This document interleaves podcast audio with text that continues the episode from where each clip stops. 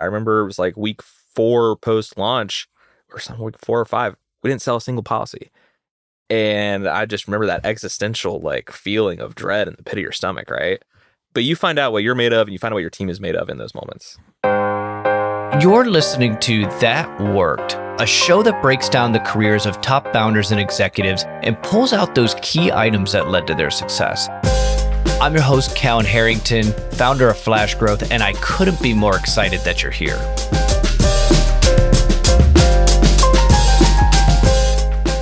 Welcome back, everyone, to another episode of That Worked. This week, I'm joined by Travis Hedge. Travis is the co founder and CRO of Vouch. Vouch is the insurance company for the technology industry. Since 2019, Vouch has underwritten billions in risk on behalf of over 4,000 clients, backed by A-rated reinsurers and 165 million from Ribbit, YC, Redpoint, and others. Previously, Travis helped Nationwide Insurance launch Nationwide Ventures before joining Silicon Valley Bank's venture capital group. There, he raised over $1 billion from institutional investors to invest in fintech and digital health startups, including Root Insurance, Ladder Life, and Earnin. Travis is an open book, and he gave so many good examples throughout the episode in a couple areas that I thought were really interesting. One, how to execute a community led growth strategy, including how to host your own group dinners.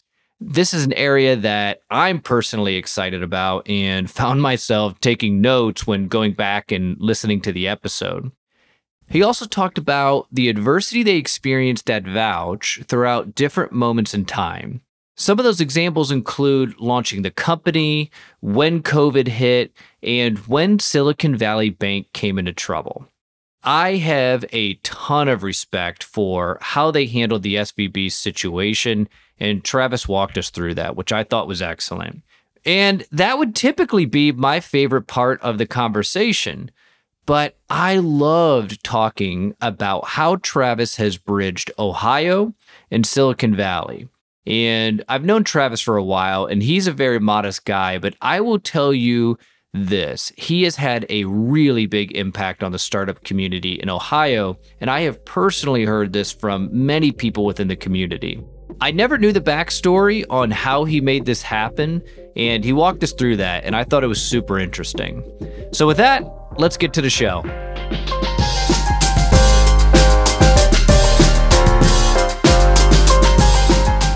Travis, welcome to the show, man. Cal, it's awesome to be here. Thanks for having me. I'm really excited. We've known each other since college, and you've had an amazing career, which is why I want to start it out. Well, tell us a little bit about the business that you started in college. Yeah, so I did pull the plug on this before you and I met. Otherwise, I wouldn't have had time for both of those lives. It actually started in in high school. I was really fortunate when I was in high school to start working full time for the U.S. congressman in my district, and you know, between him and and um, some candidates for bigger office, I'll leave the names out of it. They had uh, asked me to start building a, a, youth coalition, and very quickly realized, like by, by talking to users as one does, I thought there was just a bigger opportunity. Also, like my own personal passions uh, played into this, but pitched them on, hey, let's build out a, a platform that gamifies politics for young people, that rewards them with points for knocking doors, making phone calls. But the key was for candidates on both sides of the aisle that increasingly young people, I felt, cared less about the party themselves and more about the ideas they were passionate about. Yeah. So let's say, hey, if you care about, for me, it was entrepreneurship and innovation. For other people, it might be social issues or whatever. Find the candidates that care most about your cause. Go, you know, activate for them, make phone calls, knock doors, and then you get rewarded with FaceTime with your favorite candidate or what have you. I made three big mistakes. Thing number one, and like classic startup tropes. Thing number one, tried to like build all the features on day one, right? I was like, we need like a video interview feature and all that. Just ridiculous. Thing number two was my idea of building a team was just going around the dorm my freshman year being like, hey, who wants to help? And like, yeah, like no thought behind that. And then thing number three was the bipartisan platform. The politicians that were in the fold on this were very supportive of that approach. These are people that I still really respect to this day, and I don't really respect many politicians. But they said, "Oh, let me connect you with my money people." Their money people were like, "Yeah, but you're only going to support the one party, right? like, I'm like, uh, no, that's kind of the whole point. We're about following ideas, just mostly our ideas. Yeah, I always say I started a bipartisan political platform, and you can imagine how that worked out. Yeah, it worked out just how we kind of thought it was, but I love it. So, walk us through. Now, when you graduated, what did you do right after that? Where did kind of your early career start out? Yeah, well, look, I think post that experience, I decided, hey, I wanted to get out of politics. I had seen kind of how ugly it can be and how the sausage is made. Um, and that people that really cared about ideas and actually having an impact need to go, frankly, build influence in other ways outside of politics. This was at the time when like Mike Bloomberg was kind of the mayor of New York, and I looked at that as a, a great example to follow, right? And so knew that I needed to go get a lot more experience to be a good entrepreneur someday. And so studied finance and ops, which were like my two weaknesses, mm-hmm. which in hindsight, I don't think I'd give anybody the advice like, hey, study your weaknesses in college as your majors. So I didn't love studying in college, but ended up doing like a co-op at Unilever and then I got an internship at Nationwide doing um, I was working on this like M&A transaction they were doing at the time and ended up in the rotational program at Nationwide after school was lucky and unlucky that my first rotation graduated off cycle in the winter. And so I got into the internal audit rotation, which gave me some good foundational skills, but I was also bored out of my mind. Yeah. And so I started pitching, you know, as part of this rotation, you got to like pitch the next manager to bring you into their team and the private equity team had the like most coveted rotation. It was typically only for MBAs. And so I got in front of this guy, walked him through my like 30 slide pitch deck on why Nationwide should have a ventures arm. Of the 30 execs I talked to, like all 29 was like, okay, get the fuck out of here, kid. but this guy, David Verbance, was just, he said, I've been looking for someone like you to work with. Let's go. And it really gave me, it was the springboard that I needed he allowed me to kind of build out the pitch to their CIO about why they should allocate, you know, part of their balance sheet to venture. You know, here I was thinking I had this brilliant idea. Like a lot of other people were thinking about this, but I was fortunate to go get to work on it. And we ended the first investment we made was as an LP into SVB Capital, the venture arm of Silicon Valley Bank. And we were sitting there going up and down Sand Hill Road. I'm like having the time of my life, loving this trip. And we're in the meeting with SVB and they're walking us through everything. We're walking out, or my boss goes at the time. They've got an analyst opening on their team. Like, I know that's what you want to do. Like, you should throw your hat in the ring. First of all, like having a mentor or someone like that that like will take a go, you know, really go out of their way to help you out like that is just yeah. huge. Wasn't entirely altruistic because I got to be his eyes and ears on the ground in the valley for the next five years. So I ended up joining the SVB Capital team as an analyst, just responsible for crunching numbers and making pitch decks. And the first six months on the job, I was flailing. Like, again, those, the number crunching, like, I can do it, but I don't love it. And so I'm sitting there telling them, like, hey guys, I'm really passionate about AR, VR, and all this cool stuff going on. And, you know, can I go source some deals? And they're like, explicitly, like, your job is not to source deals, stay behind the desk. I guess one of the things I'm curious about is was it more that you wanted to be in kind of this venture type space? Or was it that you wanted to be where this was happening in San Francisco or both? It's a little bit of both. Two things I think informed that for me. One was my parents had a small business here in Columbus that uh, it's a employee benefits and payroll agency for other small businesses. And it's just the dinner table was the boardroom growing up, right? Like my brothers and I all have a deep passion for entrepreneurship our dad never let a day go by where he didn't remind us how lucky we were to have all of our opportunities in life. I was the first one in my family to, to graduate from college and just I that's part why I was interested in politics was to pay that forward to other people. I felt this real obligation. And my dad was like in 1998, I remember talking about, you know, getting his business in the internet. And like he was, for an insurance agent, pretty forward thinking on this yeah, stuff totally. at the time. Absolutely. So it was just always something that was in the DNA and the conversation in our family. And then actually owe a lot of it to my now wife and some friends that I made in college. She was in a program at Miami of Ohio where her last semester, she got to spend that semester in San Francisco working for a startup. A startup that now today is actually a vouch client, like very full circle. And so I got to go spend some time with her out there. Got to go spend some time with my good friend uh, Andy Sparks, who was living out there, another Ohio State guy. I actually pitched him on that trip on my brand coin startup idea. This was like when Bitcoin 2013, like Bitcoin's becoming kind of a thing. In hindsight, it was way too early for that idea. But anyways, um, Have you considered bipartisan politics? yeah, exactly. you can see how I went from big crazy stuff to you know what? I know insurance and everybody needs it, so let's do that.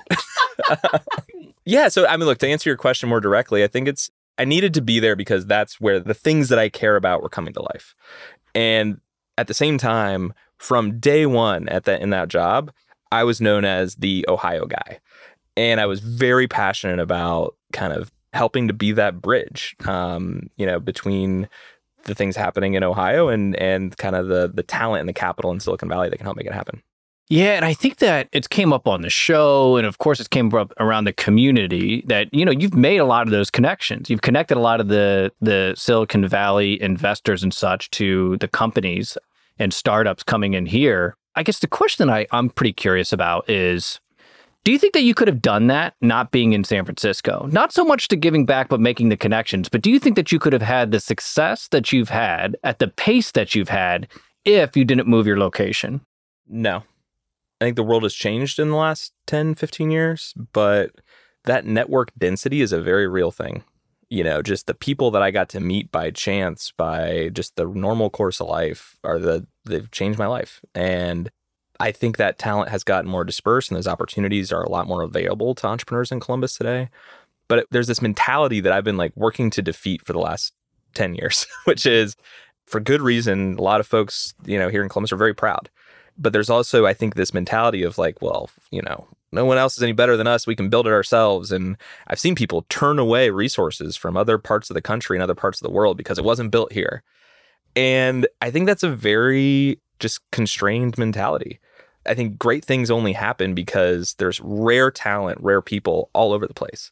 And we owe it to ourselves and owe it to this community to like broaden that reach and broaden our network, not just, you know, if it wasn't built here, it doesn't matter. I just, I think it's a small way to think about things. I 100% agree with that. And I've even seen this with, you know, I know other companies, whether it's here, this is really anywhere. This could be in San Francisco, New York, doesn't really matter, where it's like we have to have them here and in the office, right? And of course, during COVID, everybody was like, yeah, no, we've got a remote plan um, and everything else. But if you want to compete, and I mean this like San Francisco, you want to get good salespeople. Going to be tough. Like it's going to be a tough mark. Doesn't mean that there's not really good salespeople in San Francisco. It's just going to be tough to recruit them at the cost that you need to be able to get them to be effective, especially if you're early stage company. If you limit yourself just to your geolocation, it's going to be a challenge. Some parts of the business may be just fine, right? You got engineers all day within San Francisco. Of course, you'll be fine in that part. But other parts, whether it's Ohio, San Francisco, I mean, I totally agree with that. You have to use everything at your disposal. Why put a self limitation on it? Well, and and I'm not saying that we have this totally figured out because I don't think anybody does the mm-hmm. location strategy, but it, that does inform a little bit of how we built it out at Vouch, where I really believe that in-person collaboration matters, in-person relationships matter for sales and internally.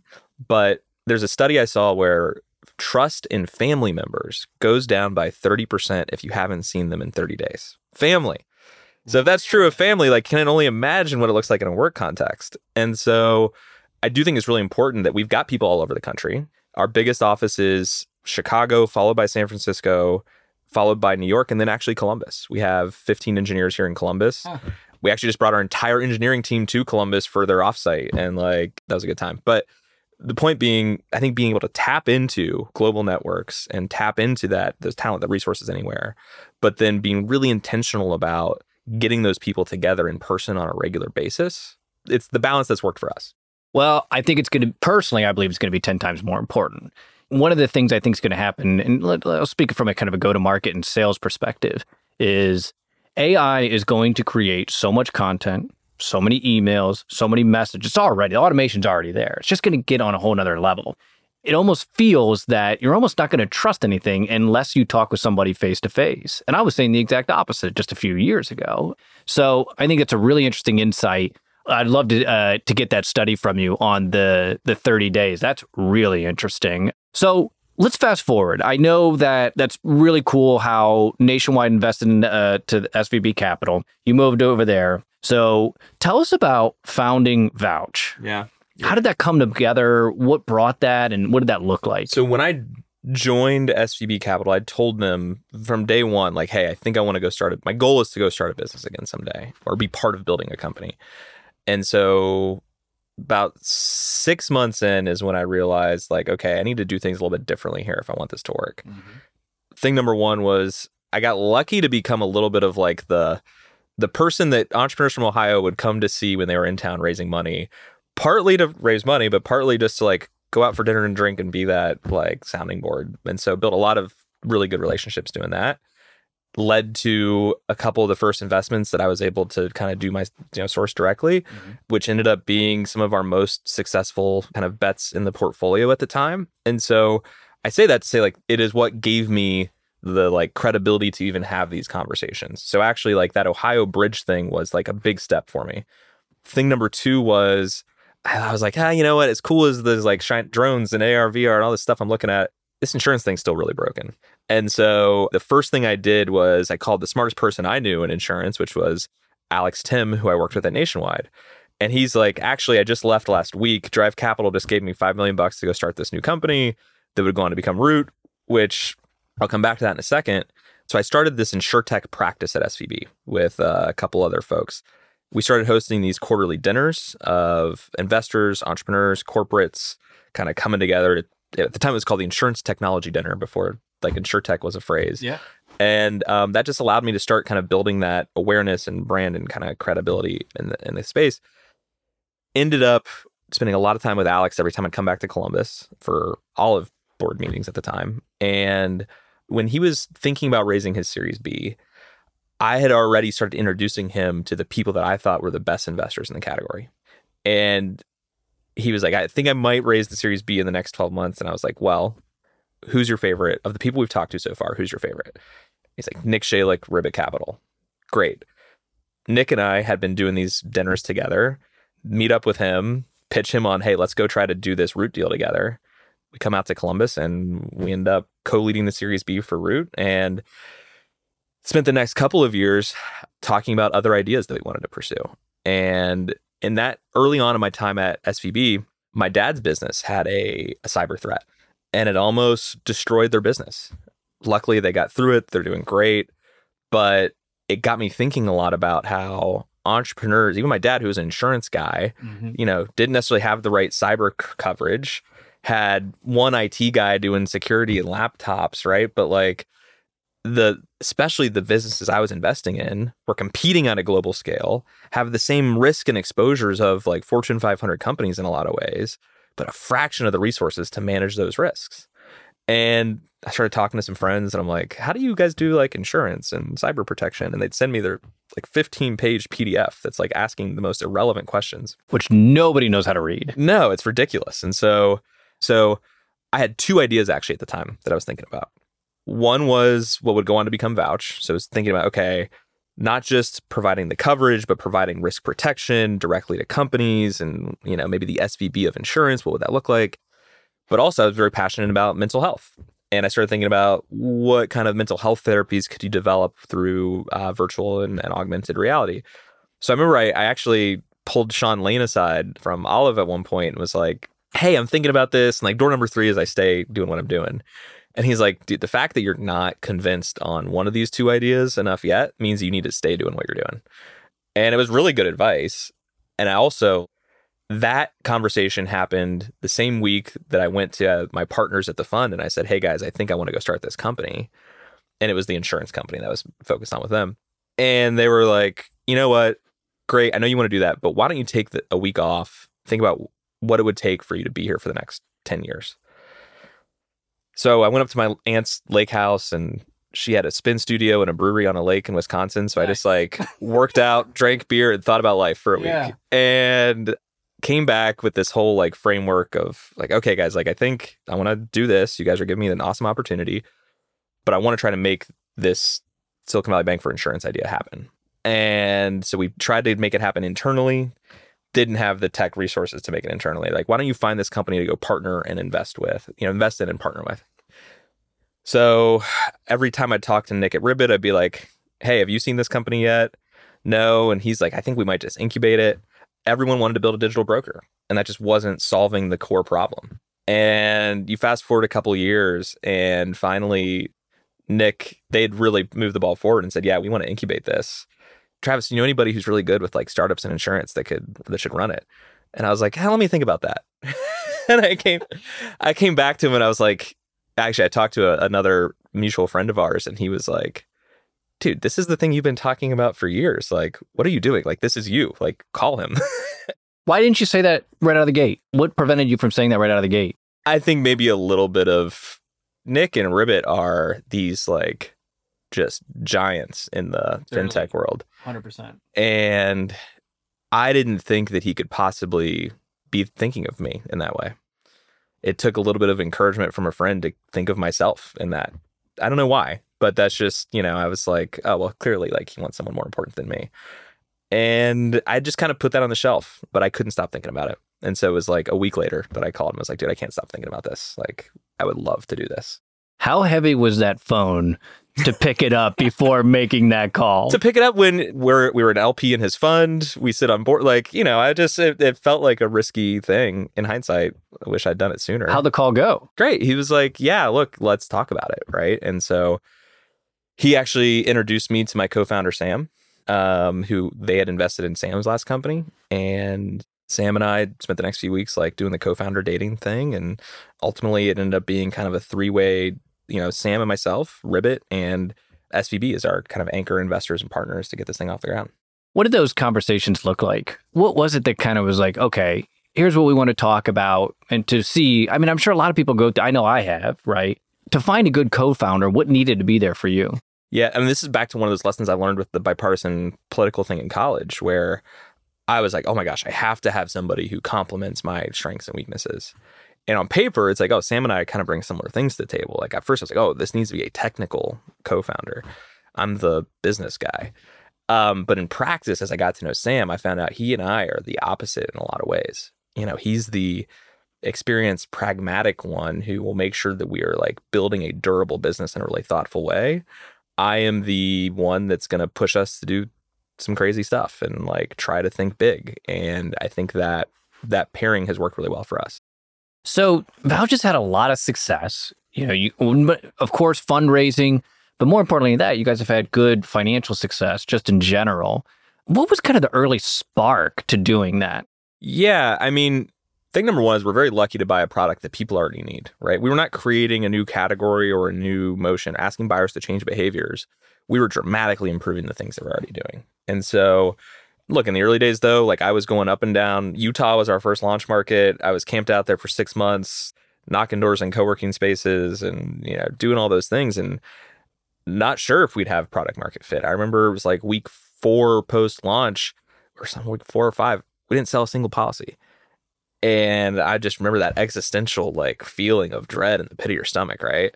But you find out what you're made of and you find out what your team is made of in those moments. And we went back and kind of challenged ourselves. And I'll tell you, it was when we launched in California, we made a couple tweaks to the product and the positioning. It just started taking off. And it was then two months later, COVID happened. And it was like, pause everything let's see what's going on here. And then two weeks after that, demand was even higher than ever before because people had seen how this weird edge case can happen. And, you know, insurance all of a sudden made a lot more sense. And so I don't know. From there, it's all been that spark was, you know, it's like any product market fit story. It's like a little bit of effort and a little bit of luck and being in the right place. And it just, it all kind of came together. One of the things I think that Vouch has done a phenomenal job of is your community led growth strategy. Can you talk about that a little bit? Where did that start? How did you do that? And then for our listeners, we're going to literally a dinner right after this, which I'm super excited just to see it live. But how did that start? How did you do it? Can you walk just uh, walk us through that? So it actually started when I was at SVB. They um the key to that, gosh, we could probably have a whole other conversation on SVB, obviously, but they had back in the in the late 90s started this venture advisory board. And actually i think there was that was v2 i think the first one started in the late 80s early 90s where they took the very best general partners at the very best firms and said we're going to have a dinner once a quarter of the most important investors in silicon valley. So the head of sequoia and nea and kleiner all there And I was really lucky in 2016 or so, 2015, something like that. They had asked me to build out the next version for my generation. And I got to go kind of to each of the top firms and say, hey, who's your, who do you want to nominate for this? And, you know, kind of get that group together. And it was for a group of people that is insanely competitive with each other and very ambitious. It was creating this vulnerable space where we could just be really honest with each other uh, was really powerful. How did you set the stage to, like you said, a lot of these people don't want to share that. So a lot of times they're at each other's throats just in general, and this could be any group. But what did you do to make sure like this was going to be a conversation where people were going to be very real, very honest, very vulnerable? Yeah. I think thing number one starts with just being very vulnerable myself, right? Like you got to set that tone up front. And I think setting those expectations, like, hey, nothing we talk about here leaves this room. Mm-hmm. And by the end of it, people are talking about, you know, the offers they're getting from other firms and what, like, really personal stuff. And it was cool to see that happen. As a matter of fact, not keeping that group going after I left left SVB is one of my biggest regrets. I wish I had. But yeah, just I think once you set that expectation and give people the chance, you'd be shocked at how many people that seem guarded end up you're seeking those opportunities to open up and learn from each other. Do you think size matters, the size of the group? Absolutely. No more than 12 people max, if anything.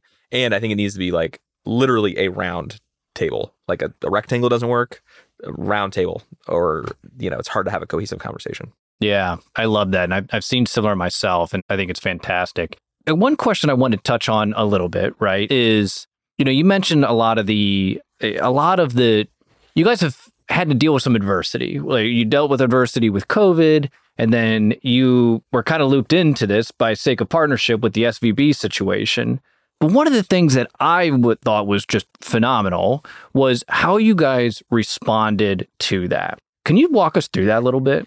And look, I think one thing just about the community led thing I want to make sure we hit on real quick is it is one of my our theses about this business is that the number one sign of preventable risk is the quality of management and leadership. And I think we all know that that journey of leading a startup can be really lonely. And so, whether you're a founder or an operator, I almost think about it as how do we help give people that MBA for building their company?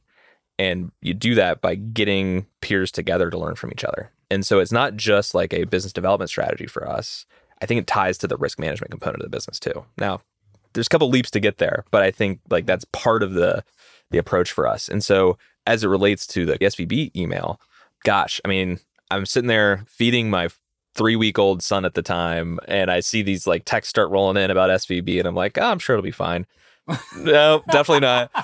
and so, you know, we were fortunate. We had some backup bank accounts elsewhere and very quickly realized, like, okay, we'll be fine as a business, but very immediately shifted gears into our clients, right? I mean, at least a third of our client base was was banking with SVB and so we're lucky that we already had some like legal partnerships and resources in place, but we're able to call those folks and say, hey, like, could we expand our offering here and offer up like a free legal hotline to our clients? Great. Put all these resources together and like sent the email out. Got great response on that. Clients took advantage of it. Um, and, you know, just we did a similar thing around COVID, right? I think when COVID happened, sent a whole care package and playbook on how to deal with it to our clients. And like that's the best part of my job. Like we work with awesome companies, people that are building amazing things, and like we get to just play a small role in helping them do that, and um, that's what makes it rewarding. Yeah, I think, and just for our listeners that may not have know specifically, there was a competitor that essentially said, "Hey, they're tied to SVB. They are, you know, they've they've taken investment from SVB." And so if you feel that you're nervous or at risk or whatever, come over here and at the exact same time that this email was going out, and I don't have the specifics on when these are were sent. You guys sent out an email that said, "Hey, here's personal phone numbers and who to call. Here's where you can get information. Respond back." And it was just kind of the tale of two different cities there. We had sent that email the weekend. The weekend everything was going down, and no one knew what was going to happen with SVB. Two weeks later, someone forwards me like, "Hey, did you know your competitor is like sending this around?" And I thought for a couple days about what to do about it, and ultimately just said, hey, let's just let it speak for itself. So I did do a little LinkedIn post like what you get from Vouch versus what you see from them. And yeah, it was well received. I don't know. I wasn't going to bring that up, but I appreciate you, you know, flagging it. Well, I think it's just uh, it kind of gets back to those core values, right? And how you and how, and how you go. And I don't know necessarily. I don't know the core values of the other companies, so I'm not necessarily trying to throw stones, but I think it goes back to what you're saying. It's like who are these people that we're building this with from the beginning? What are we trying to build? And can we stick to that when our backs are against the wall? And I thought it was a great example of that. So it's pretty cool to see. Last question I have for you, or actually, second to last question, where are you going with this? What does the future of Vouch look like? Well, long term, my aspiration is to build a, a financial institution that's going to be here for decades to come. You know, if you look back, it is our clients that are consistently moving the world forward, creating new risks and kind of change in the world. And insurance doesn't always keep up with that. And so if you look back, you know, since the industrial revolution, we have had to build financial institutions to kind of accommodate this changes. And institutions like Berkshire Hathaway and JP Morgan and others have played a really important role over the last 100 years. And I think our opportunity is to understand that innovation risk better than anybody else and move faster at addressing it. And in doing so, I think we can create that institution that helps the world keep up with the pace of change and volatility that our clients are often driving. That's the big, you know, mm-hmm. picture aspiration. Ultimately, the goal is to get the company to about a billion dollars in premium over the next few years. And, you know, in doing so, that means nailing the core early stage component of our business, which, you know, is on track. Uh, it's doing great. And then continue to go up market, right? We serve fintech, health and life sciences, AI companies, you name it. We've kind of divided the business up into these verticals. And we serve companies from Series B through IPO. That's the big focus for the next couple of years is continuing to scale with our companies through IPO and beyond. From there, we'll see, right? How do we expand the platform into other categories, geographies, products? Um, but a lot of opportunity, but right now, just very focused on that that core mission. Last question: If you can have a conversation with your younger self, age totally up to you, what would that conversation be? What advice would you give them? Yeah, you know, I've made a lot of you know mistakes along the way. It hasn't been easy, but I feel very, very fortunate for where I'm at today, and I wouldn't change a thing. Like I just, I feel very lucky. I to tell myself is enjoy the ride. Like I think I've had way too many sleepless nights worrying about stuff that in hindsight didn't really matter, and I think have had to develop the habits to be happier and healthier in the journey. And I just, you know, kind of wish I would have had those habits 10 years ago, but uh, it's just really in, in, enjoy the ride. That's what I would tell myself.